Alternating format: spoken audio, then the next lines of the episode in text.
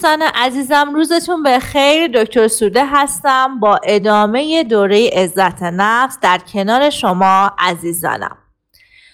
خب ما الان توی این قسمت از صحبت هامون می‌رسیم به یه سوال خیلی خوب و مهم که من مطمئنم از همون اول این دوره این سوال توی ذهن همه شما بوده و همش منتظرین که به جوابش برسید.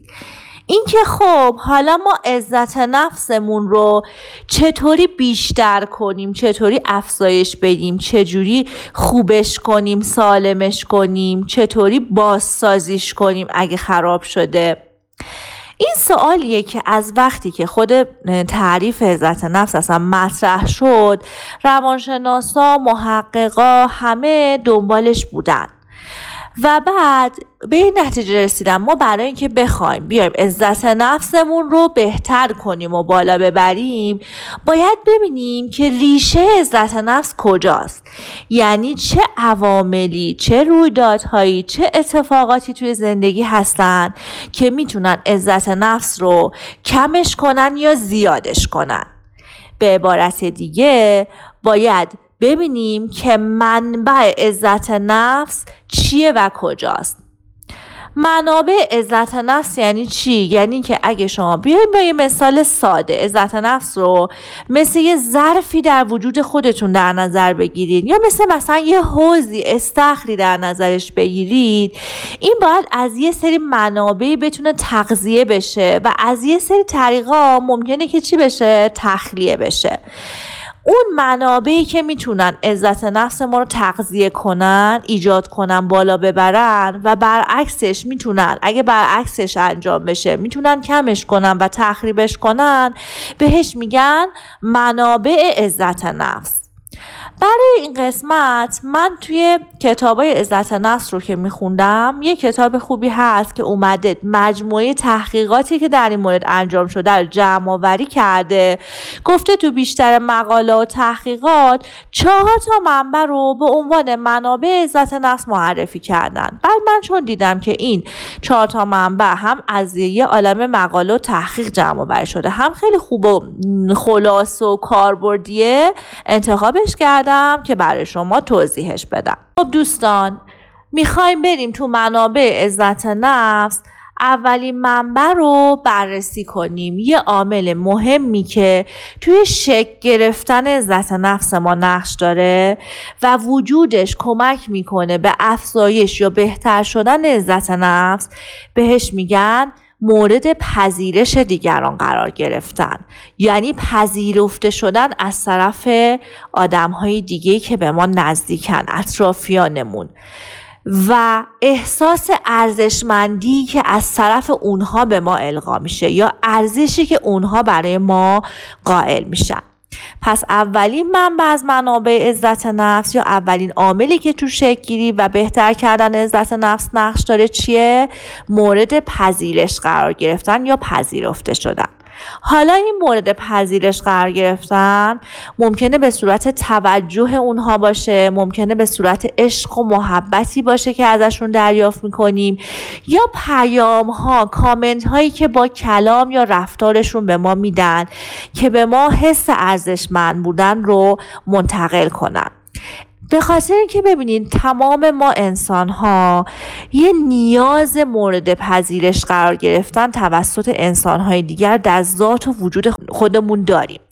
وقتی که آدم های دیگه مخصوصا اونهایی که به ما نزدیکتر ما رو قبول می‌کنن تو جمع خودشون به ما توجه عشق نشون میدن به ما پیام مثبت میدن ما یه حس تعلق خاطری در ما ایجاد میشه که انگار تعلق داریم به یه گروه بزرگتر از خودمون و اون حس تعلق و توجه و احترامی که دریافت می‌کنیم جزو نیازهای اصلی و اساسی درونی انسان هاست.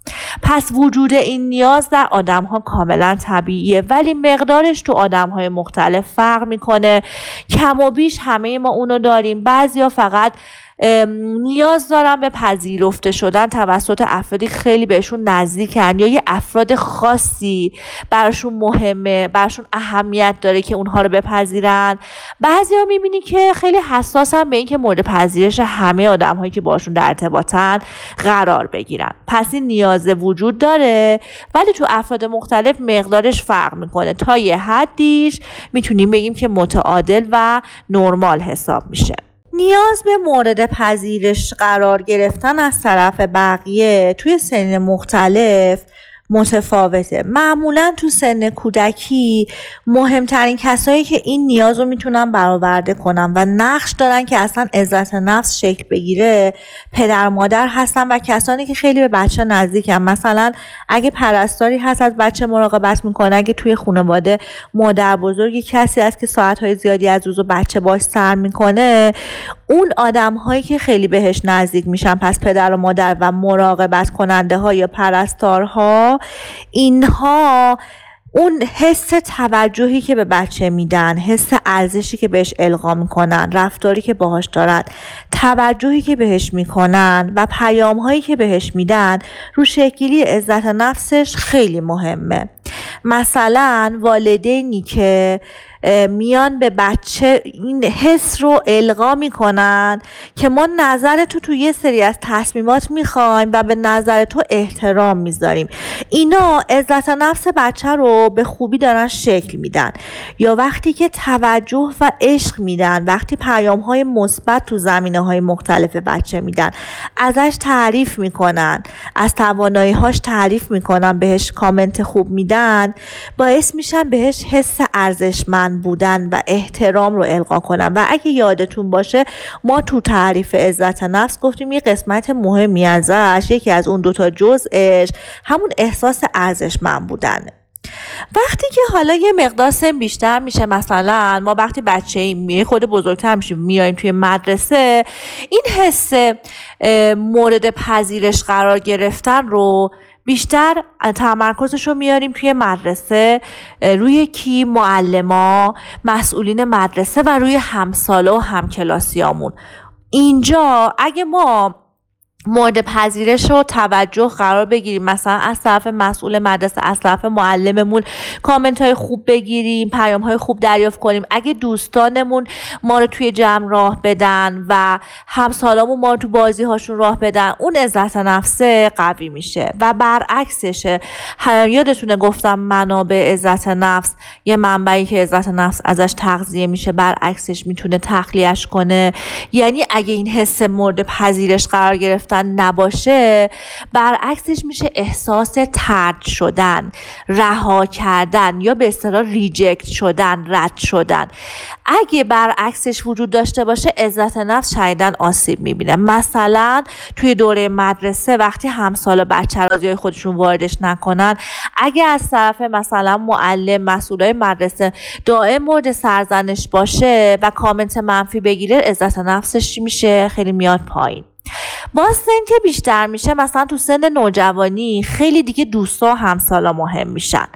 وقتی که وارد دانشگاه میشه توی دانشجویی میشن همکلاسی ها بچه های دانشگاه استادا. و کم کم که فرد باز بالغتر میشه یه شغلی پیدا می‌کنه وارد جامعه میشه نظر افراد جامعه براش مهم میشه. یعنی مثلا دیگه همکاراش کسایی که باهاشون تو محیط کارش سر و کار داره افرادی که از نظر اجتماعی براش مهمن که نیاز داره که اونها قبولش کنن بهش احترام بذارن و توی جمع بپذیرنش بهش احساس ارزشمندی بدن و این می‌تونه رو عزت نفسش تاثیر بذاره.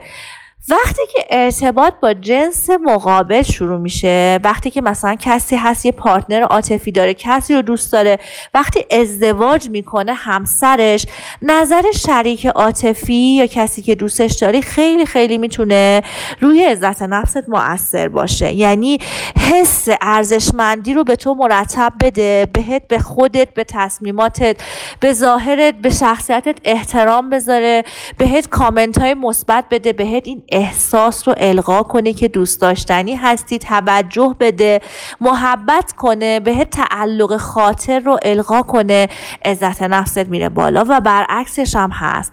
تو اینجا اگه مثلا یه نفر توی روابط عاطفیش همش شکست بخوره ترد بشه احساس رها شدن بهش دست بده عزت نفسش تخریب میشه. اگه شریک عاطفی بهش کامنت های منفی مدام بده سرزنشش کنه یا کسایی که مثلا از شریک عاطفیشون خیانت می‌بینن رها میشن ترک میشن به خاطر نفر دیگه شدیدن عزت نفسشون تخریب میشه شکننده میشه. حداقل برای یه مقطعی که خب بستگی داره که پایه عزت نفس چقدر قوی باشه و بعد از اون چقدر برای بازسازیش بره. ولی به هر حال توی سنین مختلف پذیرش افرادی که توی زندگی ما نقش مهم و پررنگ تری دارن خیلی می‌تونه تو عزت نفس ما تاثیر بذاره. حتی تو سین میان سالی و سین پیری نظر افراد جامعه بیشتر مهم میشه و نظر فرزندان نوه ها افراد جوانتر که بهشون احترام بذارن اونها رو قبول کنن برشون ارزش قائل باشن خیلی رو عزت نفس افراد موثر هست. پس یادمون باشه مورد پذیرش افراد قرار گرفتن یکی از منابع خیلی مهم عزت نفسه و برعکسش رها شدن. ترد شدن. حالا از طرف افرادی که برامون نقش مهمتری دارن تو زندگیمون. پدر و مادر دوستان نزدیکمون شریک عاطفیمون اینا می‌تونن باعث تخریب شدید عزت نفس بشن.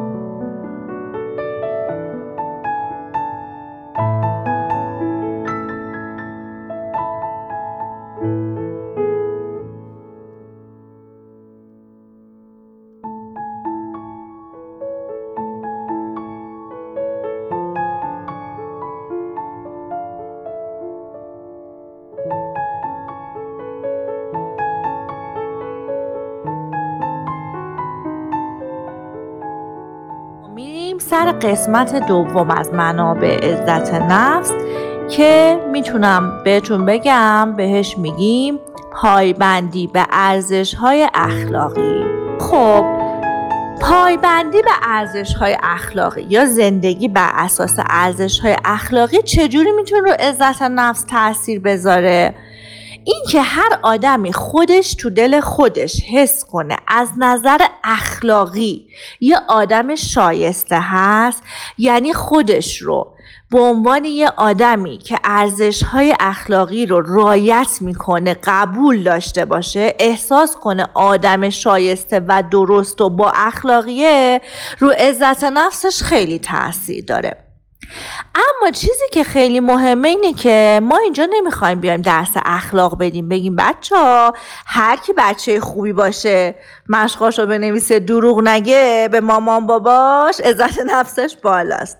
ما فقط می‌خوایم تحلیل کنیم و این اثر زندگی کردن بر اساس ارزش ها رو توی عزت نفس در موردش آگاه بشیم. یه خورده که وایس های منو گوش بدیم متوجه منظور من میشید. ببینیم هر آدمی توی ذهن خودش توی قلب خودش و تو زندگی خودش یه سری چهارچوب داره یه سری استانداردهای اخلاقی داره یه سری باورها داره. یعنی چی؟ یعنی برای خودش مشخص می‌کنه خط کشی می‌کنه که این کار غلطه اون کار درسته. حالا این هایی که تو ذهن ما وجود داره با همدیگه یکی نیست. مثلا ممکنه یه کاری باشه از نظر من خیلی کار ناپسندی باشه ولی از نظر مثلا مریم این کار کار ناپسندی نباشه یه اشکالی هم نداشته باشه یه توجیهی برای خودش داشته باشه انجامش بده. و برعکسش هم هست. پس استانداردهایی که هر کدوم ما تو ذهنمون داریم با بقیه متفاوته. چیزی که تو عزت نفس ما مهمه و تأثیر گذاره همین خط و مرزهایی که تو ذهن خود ما هسته. یعنی چیزی که من ته ته ذهنم تو عمق وجودم قبول دارم که این کار مثلا درسته. و ته ته ذهنم و عمق وجودم اون رو به عنوان یک کار ارزشمند و درست می‌دونم خب هر قد به همون اعتقادات خودم پایبند بشم از خودم احساس رضایت دارم و خودم و آدم شایسته می‌دونم و باعث میشه که عزت نفسم بالا بره. حالا اگه من بیام یه کاری انجام بدم یه تصمیمی بگیرم یه انتخابی بکنم که با ارزش های اخلاقی خود من هماهنگ نباشه یعنی برخلاف استانداردهایی که تو ذهن خودم هست عمل کنم اونجا یه قدم برداشتم که عزت نفسم رو کم کنم. پس چیزی که مهمه اینه که این چهارچوب و استاندارد اخلاقی برای هر کسی همونی که تو ذهن خودش هست و خودش برای خودش تعریف کرده و بر اساسش درست و غلط رو تو زندگیش میسنجه. اما یه نکته جالب بهتون بگم. با اینکه حد و مرز و استاندارد و چهارچوب های اخلاقی یا چیزی که نشون دهنده درست و غلطه برای من با شما و همه آدم ها هر کدوم خاص خودمونه و با هم فرق می‌کنه. اما یه سری اصول اخلاقی یه سری چیزای پایه بین همه آدم ها خیلی شبیه همه. مثلا بین افراد یه جامعه یه کشور اصول اخلاقی خیلی مشترکن. حتی بین آدم ها تو تمام کشورهای دنیا یه سری پایه های و اصول اولیه اخلاقی شبیه همه.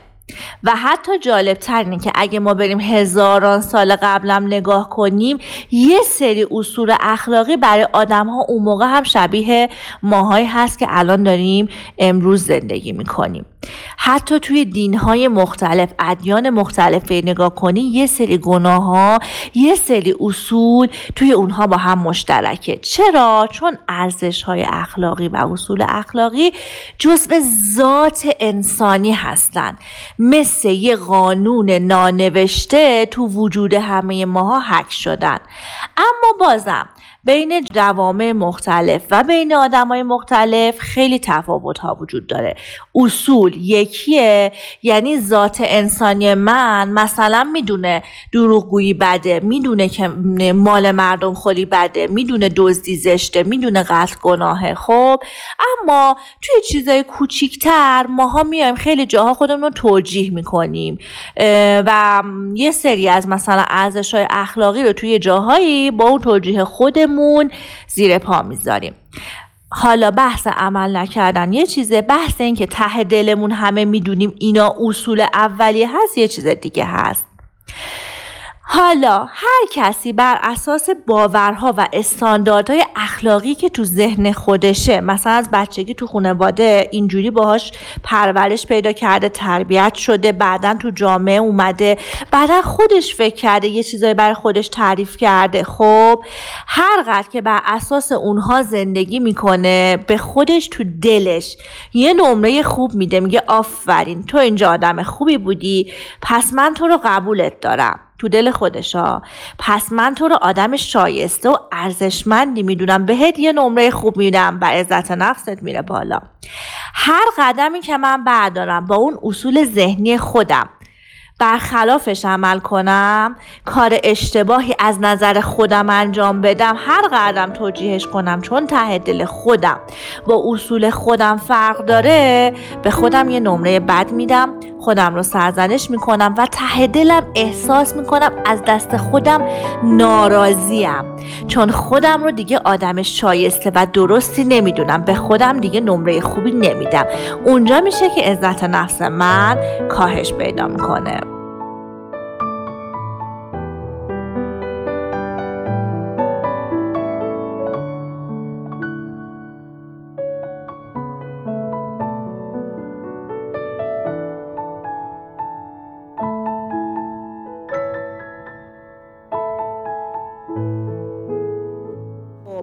هر قدر که من قدرت تاثیرگذاری بهتری رو اطرافیان خودم داشته باشم. یعنی دوستای من دوروبری های من کسایی که حرف منو میشنوند رو حرفای من فکر کنن و بر اساسشون عمل کنن.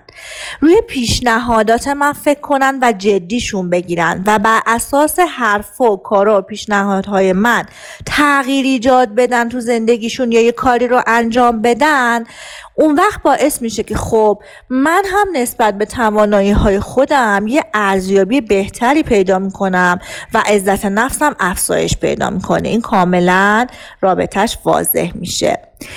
اما تأثیر گذاری و کاری که ما بقیه رو بهش تشویق می‌کنیم از هر جنسی که باشه اونجا عزت نفس لزوما بالا نمیره. یعنی لزوما ارتباط پیدا نمی‌کنه با عزت نفس. پس جنسش چرا مهمه؟ به خاطر اینکه فکر کنید خیلی از آدما هستن آدم های بدیان توی دنیام زیادن. ولی قدرت تأثیر گذاری تو اطرافیانشون دارن. اما میان اونها رو به کارهای بد و مخرب تشویق می‌کنن اصلا شما نگاه کنید بزرگترین دیکتاتورهای دنیا شخصیت های کاریزماتیکی هن که تأثیر گذارن روی پیروانشون. اونها رو تشویق می‌کنن که برید جنگ درست کنید برید مثلا مردم رو بکشید برید این کارو کنید.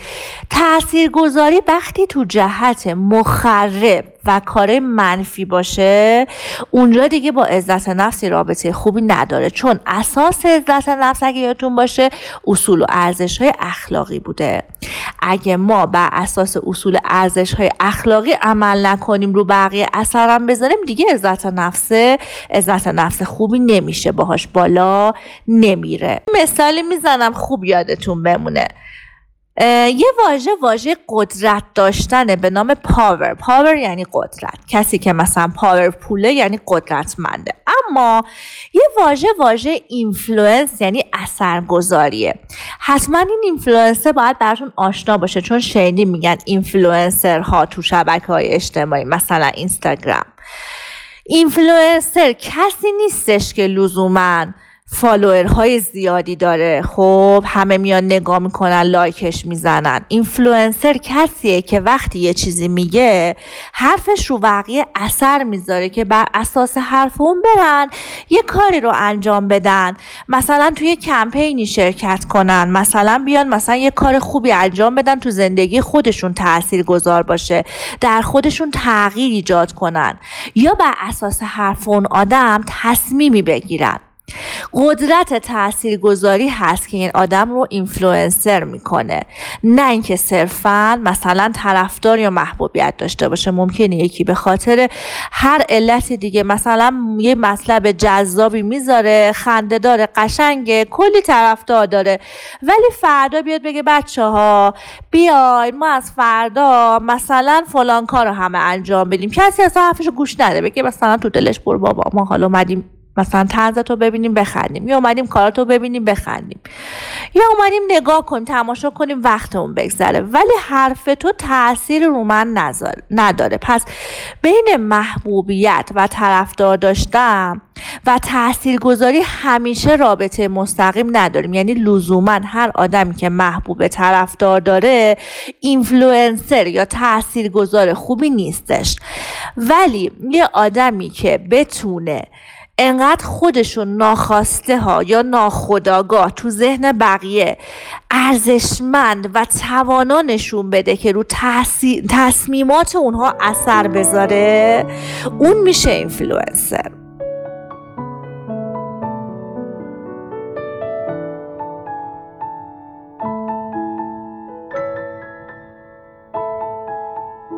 چهارم از منابع عزت نفس که می‌خوایم در مورد صحبت کنیم دستاوردها و موفقیت ما هستند. دوستان من کلمه دستاورد رو به موفقیت ترجیح میدم. چون که موفقیت بیشتر یه چیز بیرونیه و تعریفش خیلی وقتها مربوط میشه به دیدگاهی که بقیه افراد در مورد شما دارن. یعنی وقتی بقیه از بیرون شما رو نگاه می‌کنن شما رو آدم موفقی ببینن یا نه. حالا بر اساس مثلا موقعیتتون شغلتون درآمدتون یا هر چیز دیگه ولی دستاورد معنیش هر چیزی هست که شما با زحمت و تلاش خودت به دست آوردی. هر هدفی که برای خودت تعیین کردی و بهش رسیدی. بیشتر یه چیز درونیه و با نگاه خودم به خودم مشخص میشه. یعنی از دید خودم یه کاری که انجام دادم براش زحمت کشیدم بهش رسیدم و توش موفق شدم میشه دستاورد من. دیدگاه شخصی من نظر من نسبت به دستاوردام تو زندگی خیلی مهمه. ممکنه یه آدمی دستاوردهای زیادی داشته باشه تو زندگی ولی عزت نفسش به حد کافی بالا نباشه. انگار اصلا دستاوردهای خودش رو نمی‌بینه. برعکس یه آدمی یه دستاورد کوچیکی برای خودش داره یه موفقیت کوچولویی داره و همون باعث میشه که عزت نفسش بالا بره.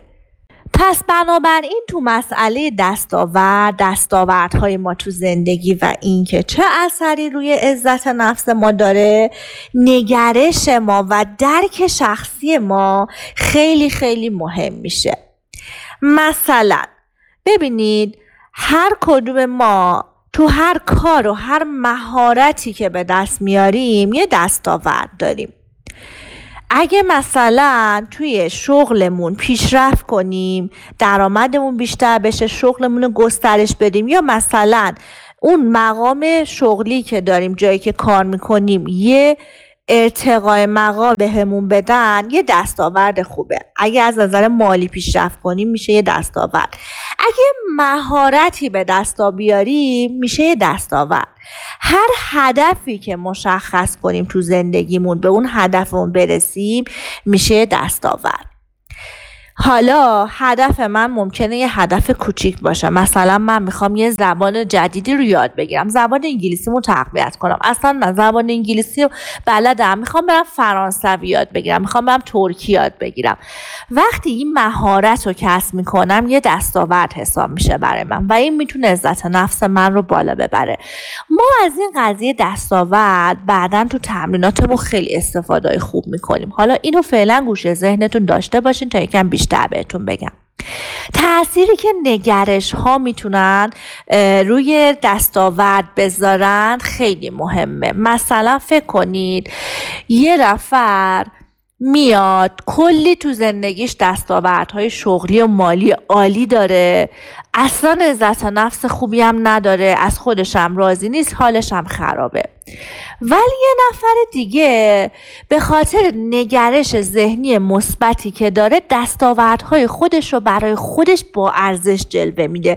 عزت نفسش میره بالا. و ما اصلا نمی‌تونیم و نباید دستاوردهای خودمون رو با هیچ کس دیگه مقایسه کنیم.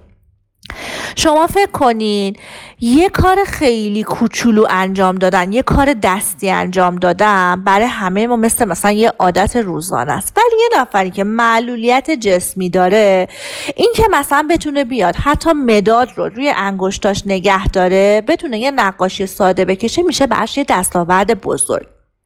خیلی وقتا ما یادمون میره که باید دستاوردهامون رو با شرایط خودمون در نظر بگیریم و مقایسه کنیم نه با بقیه. و ما به خاطر نگرش های غلط خودمون اصلا یادمون میره که خیلی از چیزهایی که الان امروز داریم خودش کلی دستاورد خوب برامون محسوب میشه. پس ما با تغییر نگرش اون می‌تونیم دستاوردهامون رو تو زندگی پیدا کنیم براشون ارزش قائل بشیم و کمک کنیم که عزت نفسمون رو بهتر کنیم و افزایش بدیم. یه آدم عادی هیچ اعتیادی نداره. اصلا مثلا سیگارم نمی‌کشه. میگه خب که چی؟ خب معلومی که نباید بکشم. چیز مهمی نیست. اعتیاد ندارم. من پس قرار بوده که کارتون خوابشم گوشه خیابون اعتیاد مگه داشته باشم. این طرز فکرشه. ولی یه نفر توی خانواده بسیار آسیب دیده بزرگ میشه که پدر مادرش مثلا معتاد بودن. این آدم همین قدری که بزرگ میشه میاد زندگیشو می‌سازه. یه آدمی که از نظر اعتیاد سالمه و معتاد نشده میشه یه دستاورد بسیار بزرگ و مهمه براش یه ارزش خیلی بزرگ تو زندگی اون آدمه. چون تو اون شرایط اون آدم تونسته سالم باشه خودشو بکشه بیرون از اون قضیه. بنابراین دستاوردهای ما تو شرط زندگی خودمون مشخص میشن و معنی پیدا می‌کنن. هر قدر که ما نگرشمون درست باشه و بتونیم دستاوردهامون رو تو شرایط خودمون زندگی خودمون پیدا کنیم. براش ارزش قائل بشیم عزت نفس ما افزایش پیدا می‌کنه.